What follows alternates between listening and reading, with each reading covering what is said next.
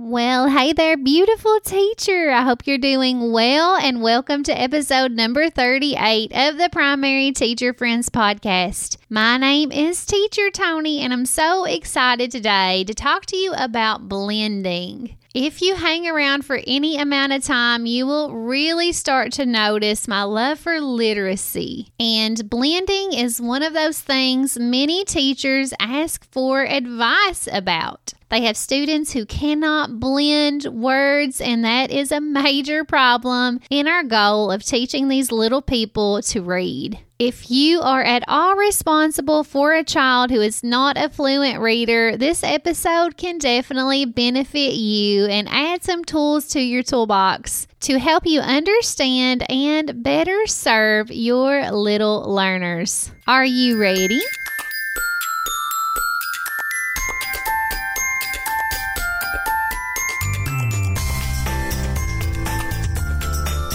You are tuned in to the Primary Teacher Podcast. Now, if your job description doesn't consist of teaching little people to read, develop, succeed, and grow, you're probably in the wrong place. But if you do teach kindergarten, first, or second grade, well, you're what we call a difference maker. And you're among friends here. And now, your host, primary teacher, content creator, and little people fanatic, Tony Mullins. Welcome to Springtime Teachers, where we have a renewed sense of energy but suddenly we look around our classroom and notice that some of our kids have not met their goals. They are behind, and our time with them is winding down, ticking away. One problem I see that reoccurs every year about this time because many teachers ask for advice about it is this area of blending words. I have spent 10 years now working with students who have deficiencies in literacy. During this time, I've had lots of opportunities to really notice students who have trouble with blending words. And that is why today I feel confident and happy in offering you some advice that may help your struggling students in this area too. So, how do we teach blending to these little ones who have up to this point not mastered this skill. Here it is. We're nearing spring break. The end of the school year is right around the corner, and we have to get them there somehow. If that sounds like some of your recent thoughts, this episode is perfect for you. So, how do we teach blending to these struggling learners? Let's do this thing. The very first thing I want you to realize here is that blending can be a very tough skill to master. For us adults, we sometimes forget how difficult this can be to our new emergent readers. We also may not remember that blending a three letter word involves several skills. It is not a stand-alone skill. It has other parts. When I think about blending, I think about making spaghetti. So yeah, today I'm hungry, so we're going to talk about spaghetti, which is totally against my low carb diet, by the way. But blending can be compared to spaghetti. When making good spaghetti, you have to cook the noodles, you have to cook the meatballs, and you have to prepare the sauce. And then you put it all together to get this wonderful, oh, carb filled dish that I would love to have right now, but that's besides the point. Blending is just like that. It has these separate parts that have to be prepared separately and then all put together to make this wonderful result. So, when our students see a three letter word, there are other skills involved. First and foremost, teacher, there is a lot of phonemic awareness that is needed before students are ready to blend. If you have not had consistent phonological and phonemic awareness instruction in your day, this very well may be the problem. If students cannot orally hear sounds and blend them, how could they possibly take the letter version of those sounds and blend them? So, that is one part of our spaghetti dish. There is also this problem of letter identification. And another layer added on top of that, we'll call this the sauce of it all, is letter and sound fluency. Lots and lots of teachers do not put enough focus on letter fluency so our students may recognize the letter and be able to produce the sound eventually. But how fluent are they at retrieving that sound from their memory and saying it out loud? If this term, letter fluency, or the idea of it is relatively new to you, I really suggest you go way back on the podcast, back to episode number six, where I shared the key to increasing letter and sound fluency. With that episode, you'll find a free resource that can help you in that area as well. So, back to our spaghetti. In order to produce this finished dish for our students to be able to see and blend a word well, they have to have a great foundation in all three of those areas. You can know for sure that they are prepared in those areas by doing some quick assessments or looking back at the ones you've already completed, or you can simply observe how they attempt to blend a word and maybe get a little understanding of which of those areas they need the most help in. If they are making all of the sounds correctly but cannot blend them, I'm going to point you towards the area of phonological and phonemic awareness. If they cannot tell you the letter sounds, we know it's a letter identification problem. But if they are just making those sounds at such a slow rate that they're not able to bring them all together, maybe they even forget the first sound by the end of the word, I definitely recommend recommend looking at their letter fluency, their letter sound fluency. We, as their trusty guides in this adventure of learning how to read, must be like private investigators. We have to look at our assessments and the behaviors of our students and figure out just how to help. And the hardest part about that is is that sometimes we recognize that they just aren't ready to blend. We want them to be blending, but they don't have these more foundational skills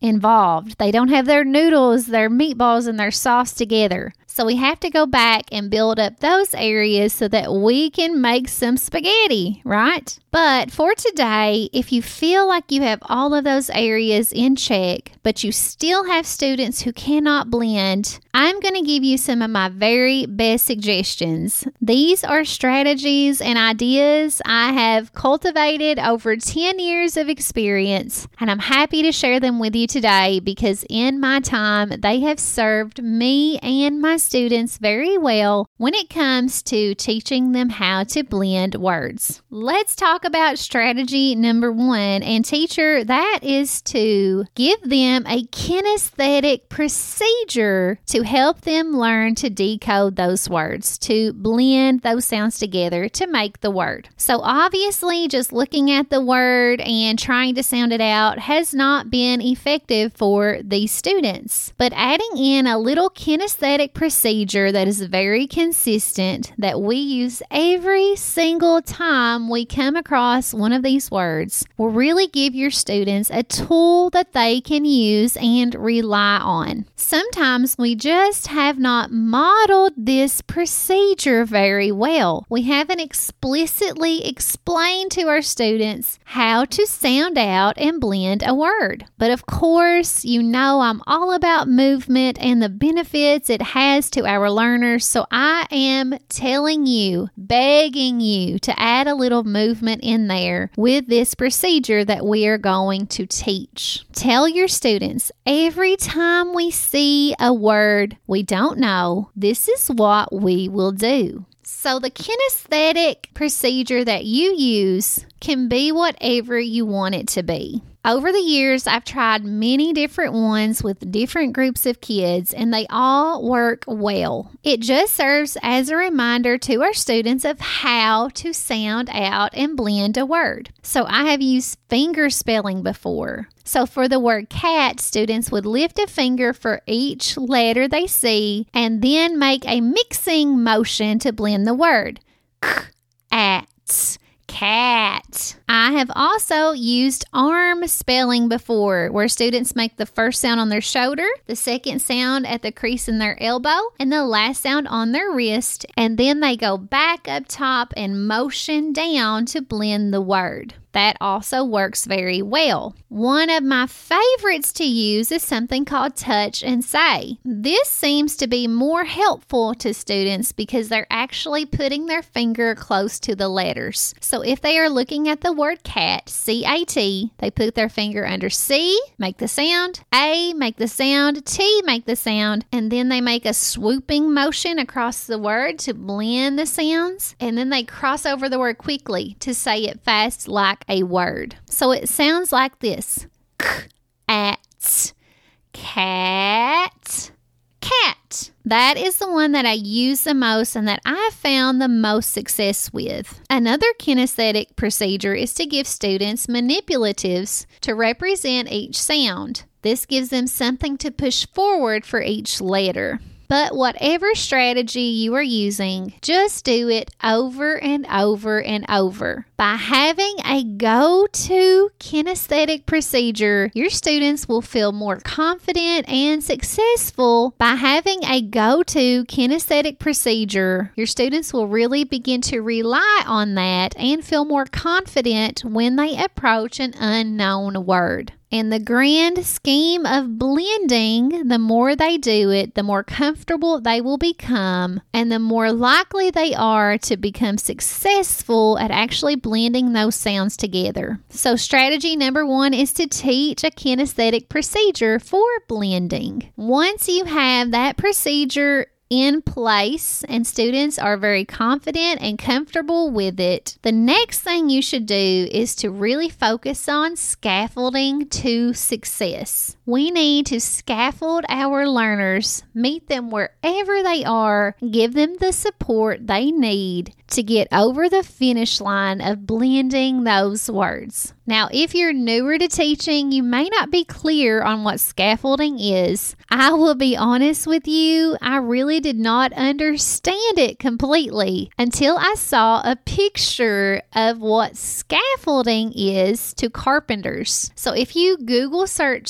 scaffolding, you will see a building with all of this structure beside it. This is a temporary support that helps carpenters move up the different levels of a building while they are creating it. So, think of your little learners as those carpenters. They are building all of these skills. We are the ones providing that scaffolding support. Really look up a picture, it will make more sense then. But I think of scaffolding as seeing where they are now and giving them just enough information or clues or strategies that can get them moving on up. So, one way that you can really scaffold these struggling learners with blending is to add some visual support. So, for example, if I've shown my student this word cat and they are not able to blend it, I would first listen to them and give them an opportunity to do it independently. I would reinforce that they use the procedure that I've taught them. And if they still could not decode that word,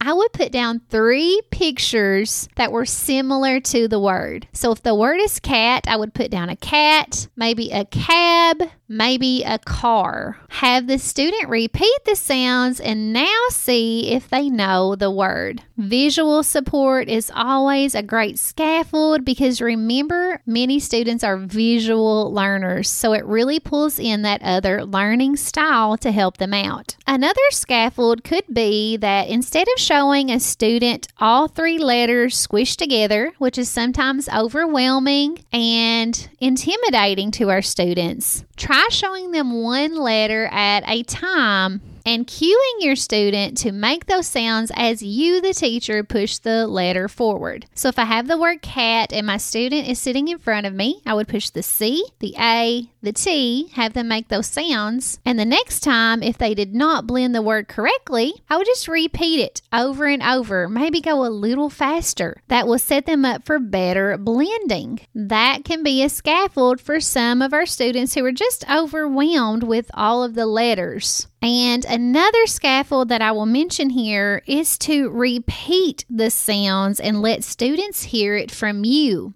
So if I've pushed these letters down in the word cat and the student from their own production were not able to blend the word, I would say the sounds for them. Okay, Johnny, this is what you said. Listen to me and see if you can figure out what word it is.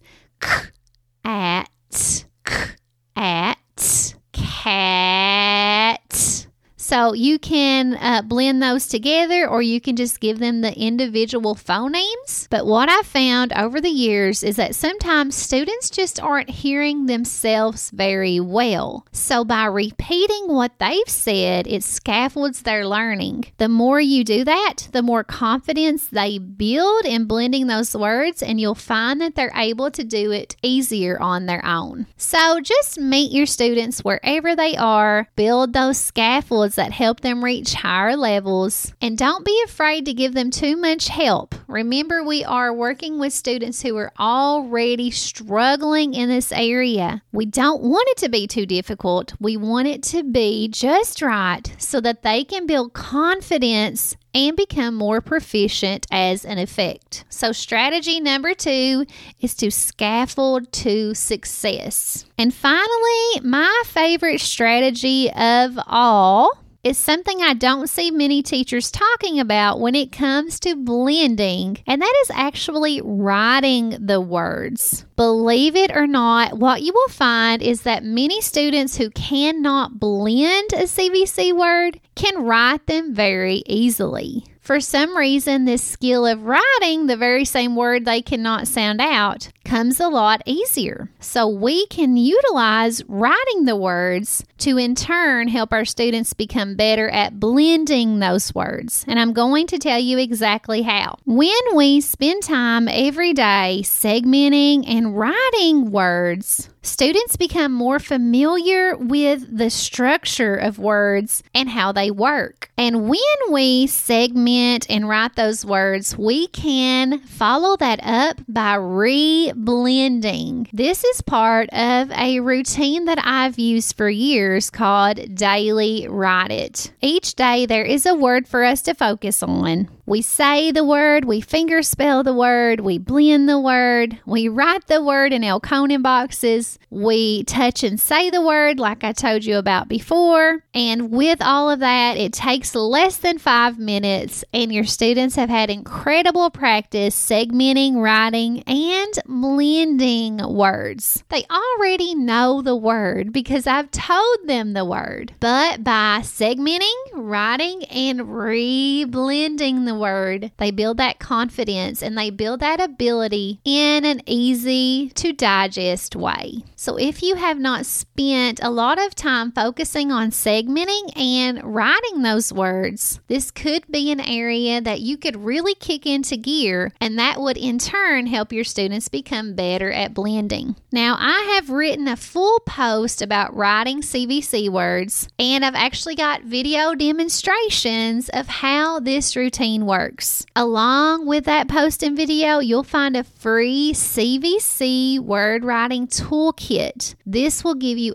everything you need to use this strategy absolutely free. Jump over to teachertony.com forward slash writing CVC words. You can find this down in the show notes to get your free toolkit and to see this highly engaging routine that will get your students segmenting, writing, and re blending those words. When I have used this daily, I have found that there are very few students who slip through the cracks and are not good at blending as a result of all this attention to the structure, writing, and phonemic awareness of CVC words. It pulls it all together, and that is good as gold.